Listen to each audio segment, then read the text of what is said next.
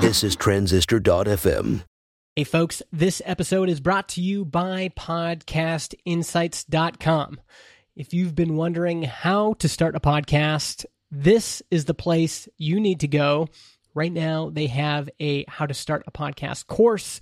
In it, you'll learn some of the reasons people don't start podcasting, how to figure out what to podcast about, tips and tactics to figure out episode ideas that people actually want to hear. All of this is 100% free. Just go to the homepage, podcastinsights.com, and sign up there.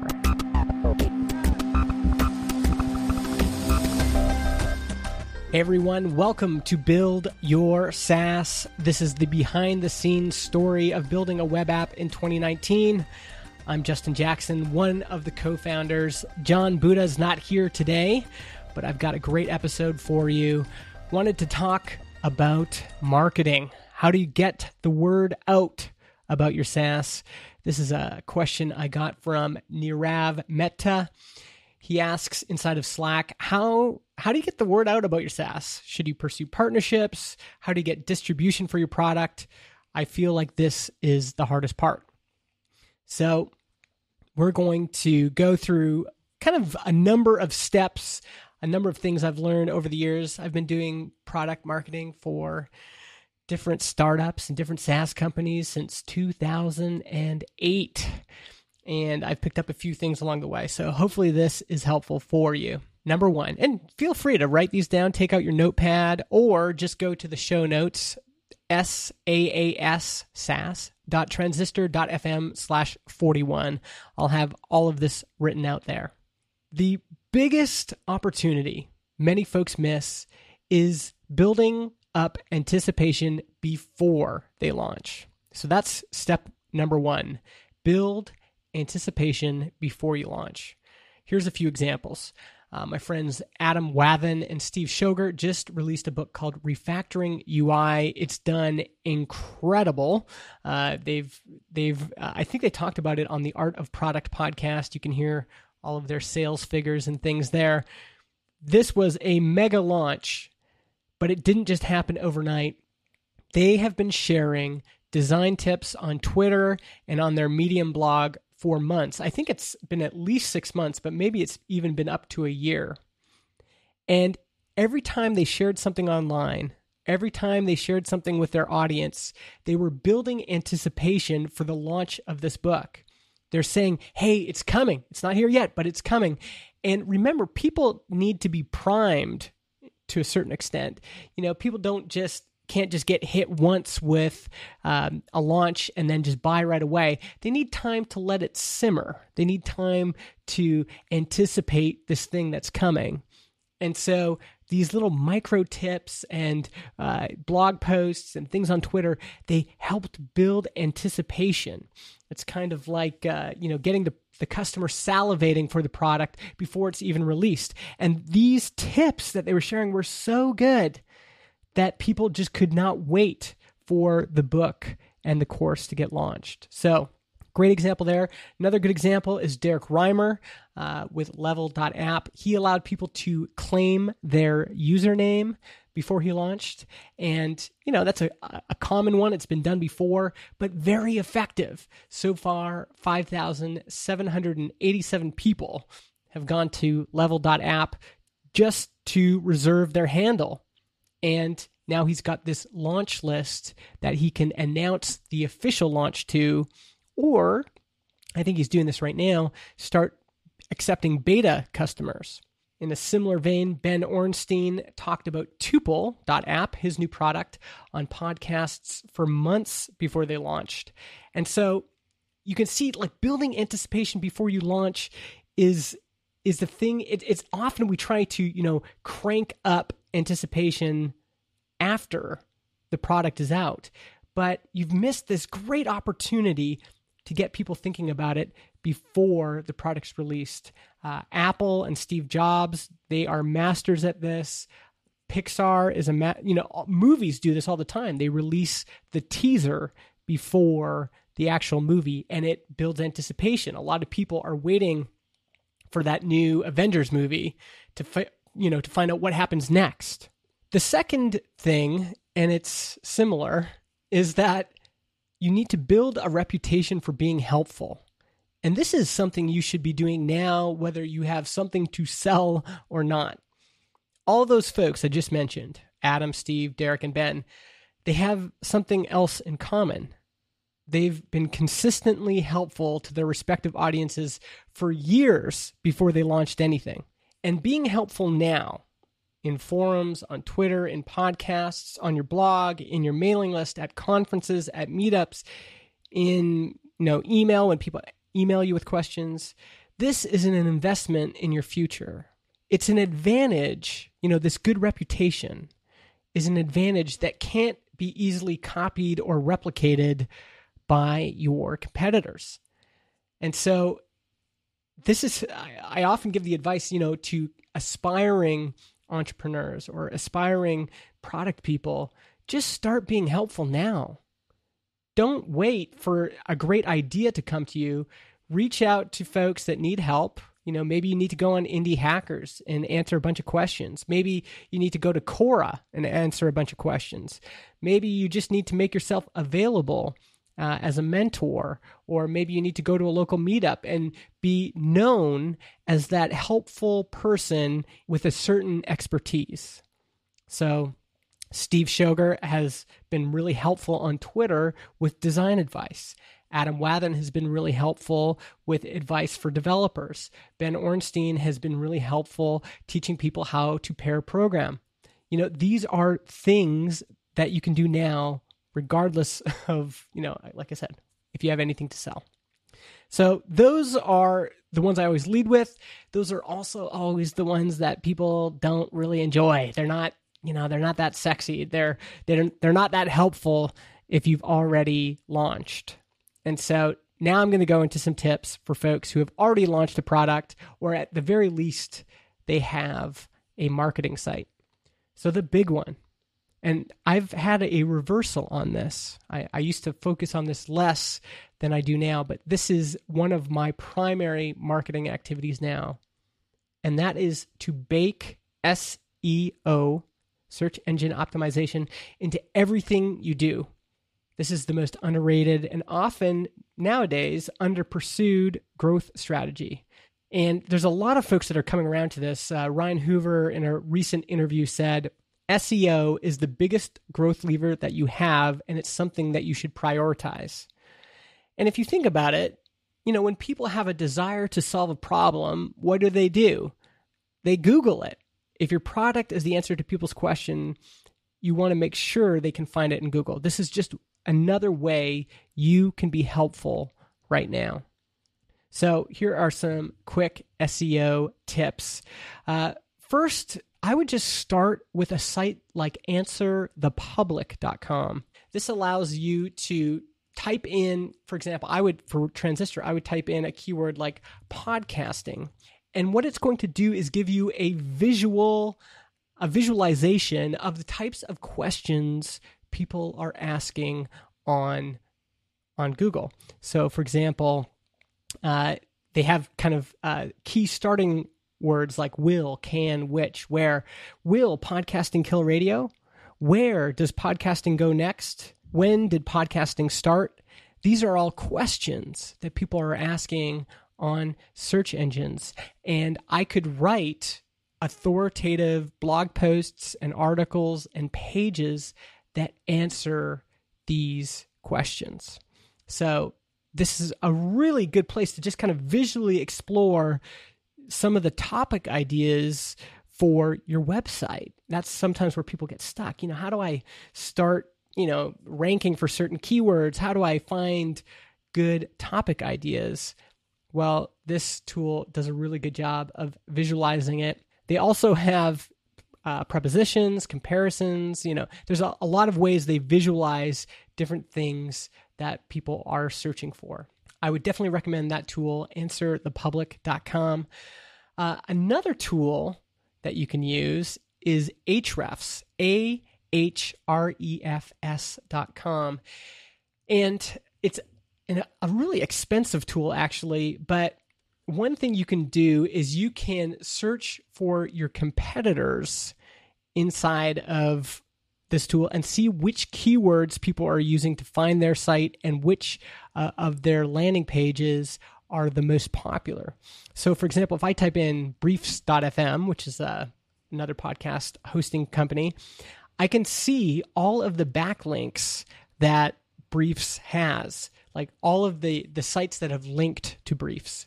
So, kentcdodds.com has a link to the site, and Kent is a well known uh, JavaScript programmer that works for PayPal, does lots of open source work. So that's a really valuable backlink to have.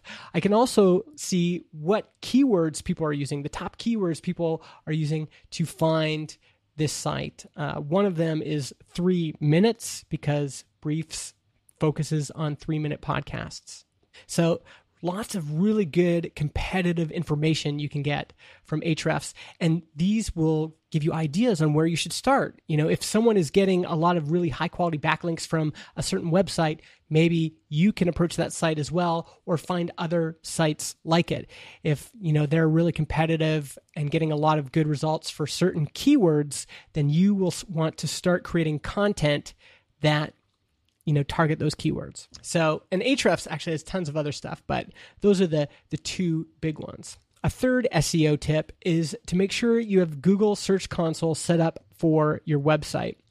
Ages ago, Google took out um, keywords from Google Analytics and they've moved them over to Google Search Console. And there's a brand new uh, performance report inside of there that will allow you to see which queries people are using to find your website, um, what pages you're ranking highly for, your average click through rate. So when people land on your, uh, you know, search for, sorry, a given keyword, what, uh, how many of those clicks do you get? So for Transistor Podcast, for example, in the last three months, we get 58% of those clicks. When they search that on Google, we get 58% of those clicks. So it's helpful to know what searches people are using to find your website. Uh, it's also helpful to know what position you are for those search terms. And, you know, in for certain terms, you might want to move up and the way to move up is to write better content for those keywords. All right, so podcast hosting, for example, is one that Transistor is going to be going after. That's something we're going to want to improve. We want to have more folks clicking through on us when they search for podcast hosting. Right now, we're only getting 1.4% of those clicks. We could do better. Now, in terms of writing content, and again, this is a really quick overview of SEO, but uh, and I've got lots of other resources in the show notes. But when you're creating content on a page, there's a few areas you should focus on. the The main one is your main title, your H1 in you know in terms of HTML. Your main title should feature the focus keywords, preferably at the beginning of the title. So if I'm targeting podcast hosting, that should be at the beginning podcast hosting for brands. That's the main title. The subheader or first paragraph is an expanded description of the page or the solution you're offering. And it should also feature those focus keywords, those keywords you're going after with this piece of content. Another thing people forget about is alt text and images. So, if you've ever seen images in search results or videos for that matter in search results, it's because folks are targeting certain keywords in the alt text of those images. So alt text is the it's designed to show text when an image doesn't load properly or if someone has to use a screen reader. But that text is also read by Google, uh, just like any other content.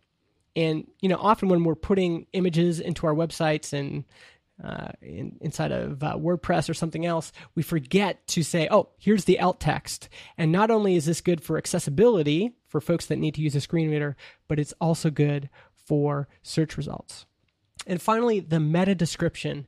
This is a short, concise, usually 300 words or less description of a web page, and it's shown in search results underneath your main title. So this is what you're going to use to entice people to click through when they've searched for something on Google.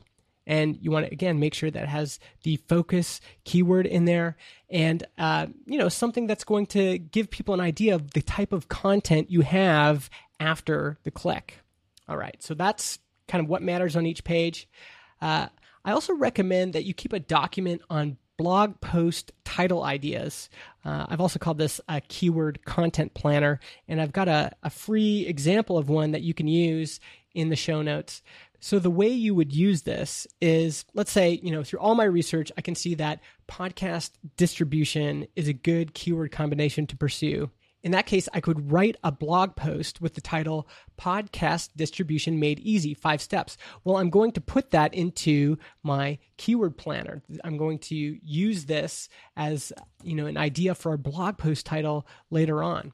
And so I'll often have, you know, here's the, the keyword I'm going to target, here's the landing page, you know, which page I'm going to create this on, what kind of interest there is in that keyword based on all the research I did, and when I published that post. All right, two more tips for search engine optimization.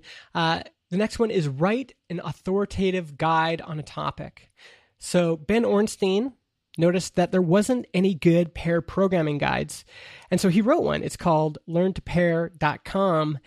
And these guides, when they're really comprehensive, they get shared a lot. You know, if someone's like, hey, I, am trying to figure out how to learn how to pair program, where should I go? People say, oh, uh, learntopair.com. They have great word of mouth. They get passed around in Slack and on Twitter quite a bit. And this means you'll get high quality backlinks to your site, which is what you want for search. The more high quality backlinks you have, the higher you will rank um, when in Google. Uh, one final tip people search for competitor name alternatives quite a bit. So, you know, you might be looking for an alternative to the iPhone. So, iPhone alternative. And those are great keywords to target. If you have a competitor and, you know, people are looking for an alternative to your competitor's product, you want to be one of the search results. You want to be at the top of that page, right? And so you can create those pages and uh, companies like Podia.com have used that technique uh, really successfully to attract new customers because people are looking for alternatives to other products on the market. Like I said, I have lots of these resources listed in the show notes. Once again, S-A-A-S, sas.transistor.fm slash 41. Uh, let's go into another ad right now because my friends at alitu.com have again sponsored this episode. They've been so kind, and I love talking about them because they make producing and recording and editing a podcast easy. They just remove all of the hurdles. And I can tell you from I've been doing this for a long time, I haven't tried any other tool that makes it easier than alitu.com. Go check it out, alitu.com, A L I T U.com and tell them that we sent you if you sign up. There's a little chat widget. Say, hey, I heard about you on the Build Your SaaS podcast, or Justin sent me, or just go on Twitter and thank them. Really happy to have them support the show. I want to finish off with just a big list of marketing channels because these are often the things people have on a list and they'll try a bunch of these or they'll try one at a time. And I just want to make sure you have the, the, the comprehensive list. So here they are. Number one is ads. Facebook ads, Google AdWords, LinkedIn ads. You can run ads. You can you can pay to promote your product online, and these are worth experimenting with. Uh, the bit of advice I would give you is to really focus on one ad platform at a time, and you're probably going to need to spend um, a lot of money in a short period of time if you want to learn anything. So if you're going to do Facebook ads, I would set aside, you know, hundreds or even thousands of dollars, depending on what the, the product is, to really spend on a bunch of different campaigns and then see which campaign variants perform the best. That's the quickest way to learn and the quickest way to figure out what works. What a lot of people do is they'll just put a little bit of money in a campaign, you know, five, ten bucks, and they'll just let it kind of go forever. And it's harder to learn that way. But if you're spending a lot of money each day on a bunch of, you know, maybe a handful of campaigns, you can log in every day and see what's working. So if you're going to use ads, I would try to, you know, spend more money and learn fast. And then, you know, after a week or two, you'll probably have some good data there that you can, you know, then basically choose the winning campaign and just go that way. Uh, the next channel is partnerships. That would mean finding influencers that have a similar audience to you, finding other companies that are similar to you or have a similar audience to you, and partnering up. You know, this could be creating an integration with uh, someone else. Um, there's all sorts of ways to do this, but partnerships, building relationships with people, doing shared campaigns with other people and other companies, that's a great way to go as well. I already mentioned search engine optimization. Then there's content marketing, which feeds into everything really. That's blogging, that's, you know, creating videos, that's podcasting, that's anything anytime you're creating original content. And the key here is it has to be helpful. And don't try to create content and then get the sale right away at the end of the, the article. What you want to do, this is a long term play. You're trying to create a reputation for being helpful, like I mentioned before. Then there's platform marketing. This would be things like engaging in Facebook groups, on forums, and comment threads. Hacker News is a platform. Product Hunt is a platform. Indie Hackers is a platform. And certainly you can get a big boost from some of those. Uh, I don't think you should rely on a Product Hunt launch, but it's definitely helpful. It gives you a really high quality backlink. It gets, you know, makes a big splash. It gets people interested. So platform marketing is great. Uh, direct mail. Now here's this is an old one, oldie but a goodie. Sending your prospects stickers, postcards, or letters by post. Uh, I've done this a few times with T-shirts, and you know, one fellow Derek was wearing uh, one of my T-shirts, and that YouTube video that he created just took off, and now that's been seen by I think I can't remember how many people, thirty thousand people or something. Um, so sometimes giving away things is a good way to do marketing because if your sticker lands on the right laptop or your t-shirt lands on the right YouTube video, you're just creating awareness for your brand. Again, a bit of a long-term play, but all of these things help. In fact, I had this one quote from Natalie at Wildbit where she said, basically, the more things you do in terms of marketing, the more you invest in marketing, the more you get out.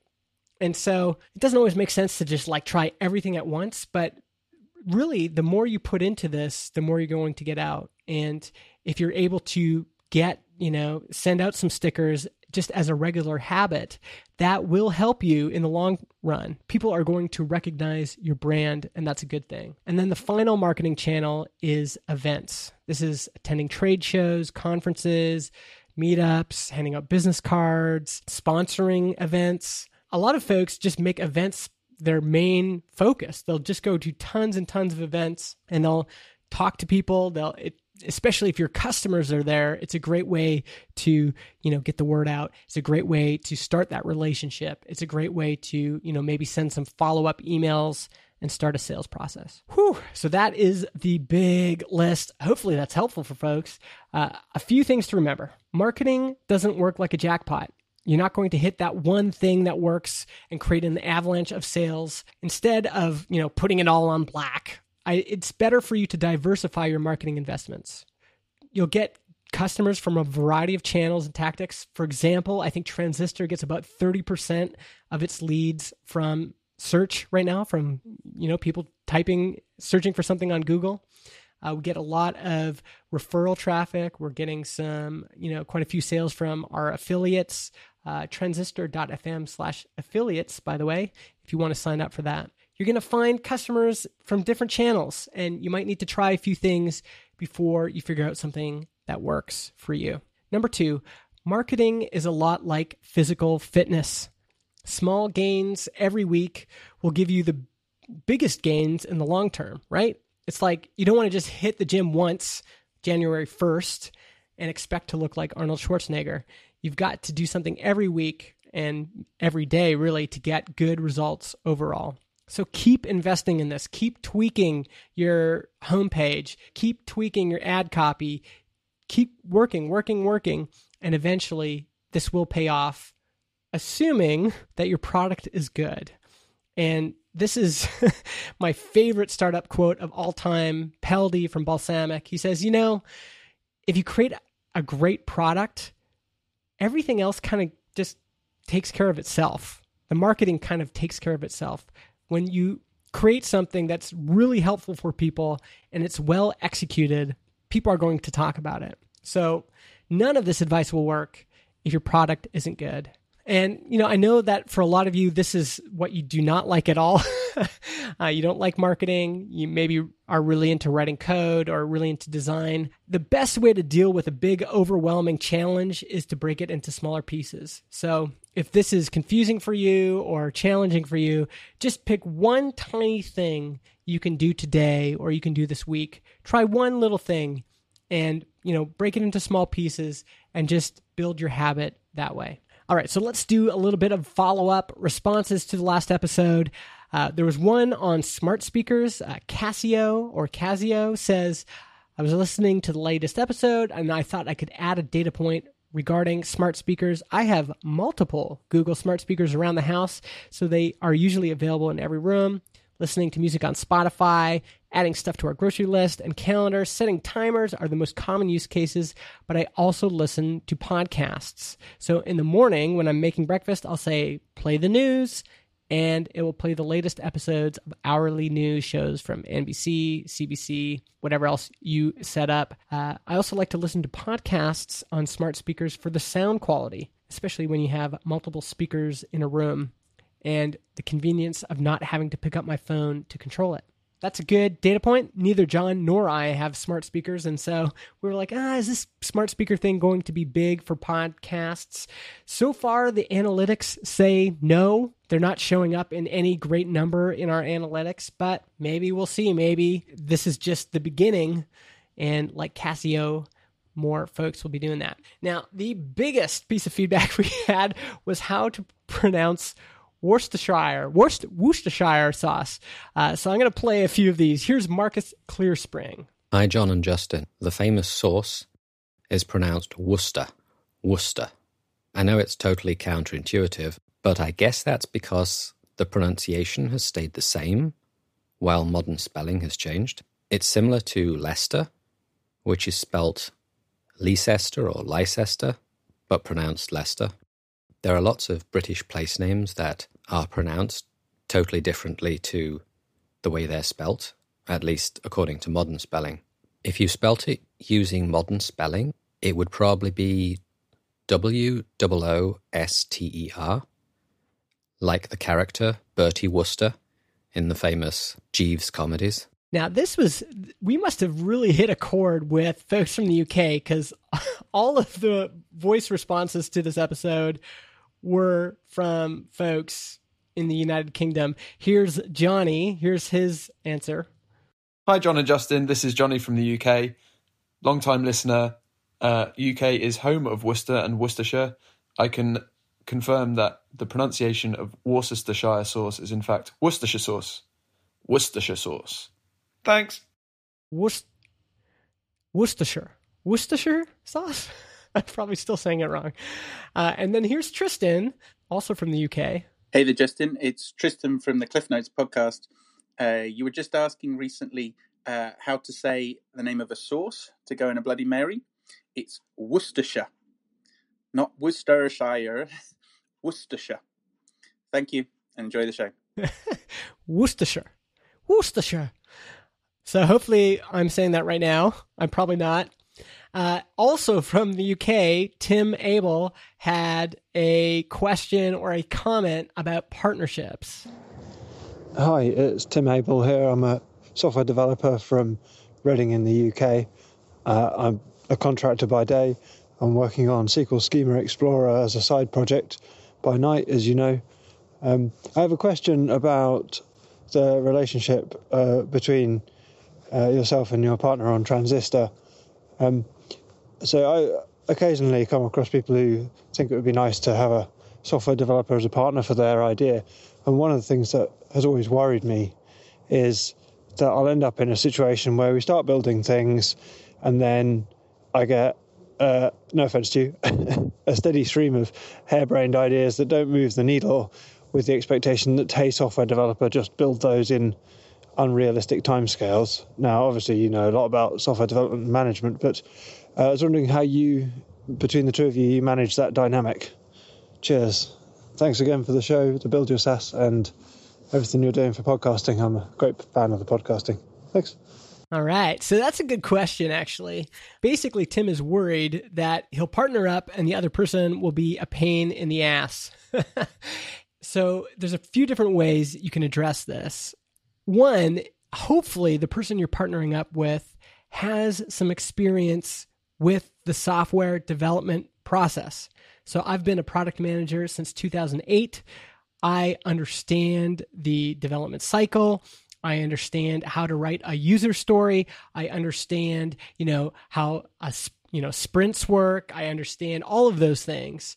And so I've learned over now 10, 11 years of working alongside developers how to, you know, work professionally alongside developers. I've learned how to be respectful. I've learned, you know, how to write really good user stories with the right details. And additionally, I bring something else to the table, which is a really in depth understanding of the customer that comes from doing research, that comes from doing customer support, that comes from recognizing patterns. Those are things that I've learned and I've gotten better at over my whole career.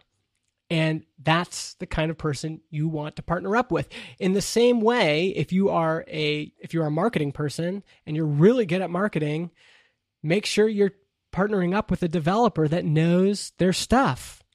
Make sure that they write, you know, uh, they're covering their code with tests. Make sure that they are up to speed on, like, if they're doing a lot of front end development, they understand, you know, the latest in JavaScript development if they're you know going to be doing any design make sure that they understand how to use the latest thing in css or the most effective thing at least this is something that goes kind of both ways right you want to be able to respect the person you're working for and the only way to figure that out is to spend time with people, to build lots of relationships, and you will see who the professionals are. They you'll see them. They'll rise above the rest. That's my advice there hopefully this episode has been helpful to you. I try to, you know, still put out a show even when Jon can't be around.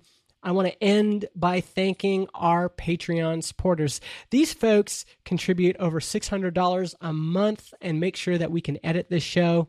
So thank you to Colin Gray at Alitu.com, Darby Frey, Samori Augusto, Dave Young, Brad from Canada, Kevin Markham, Sammy Schukert, Brand Shouter, Mike Walker, Adam Duvander, and say it with me, Dave Junta. And then there's also podcastinsights.com. Thanks again, folks, and I will see you next week.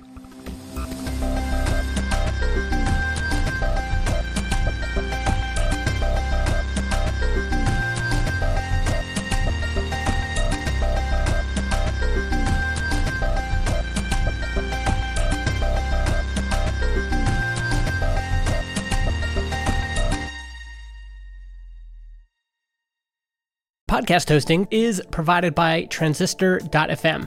They host our MP3 files, generate our RSS feed, provide us with analytics, and help us distribute the show to Spotify, Apple Podcasts, and more. If you want to start your own podcast or you want to switch to Transistor, go to transistor.fm slash Justin and get 15% off your first year.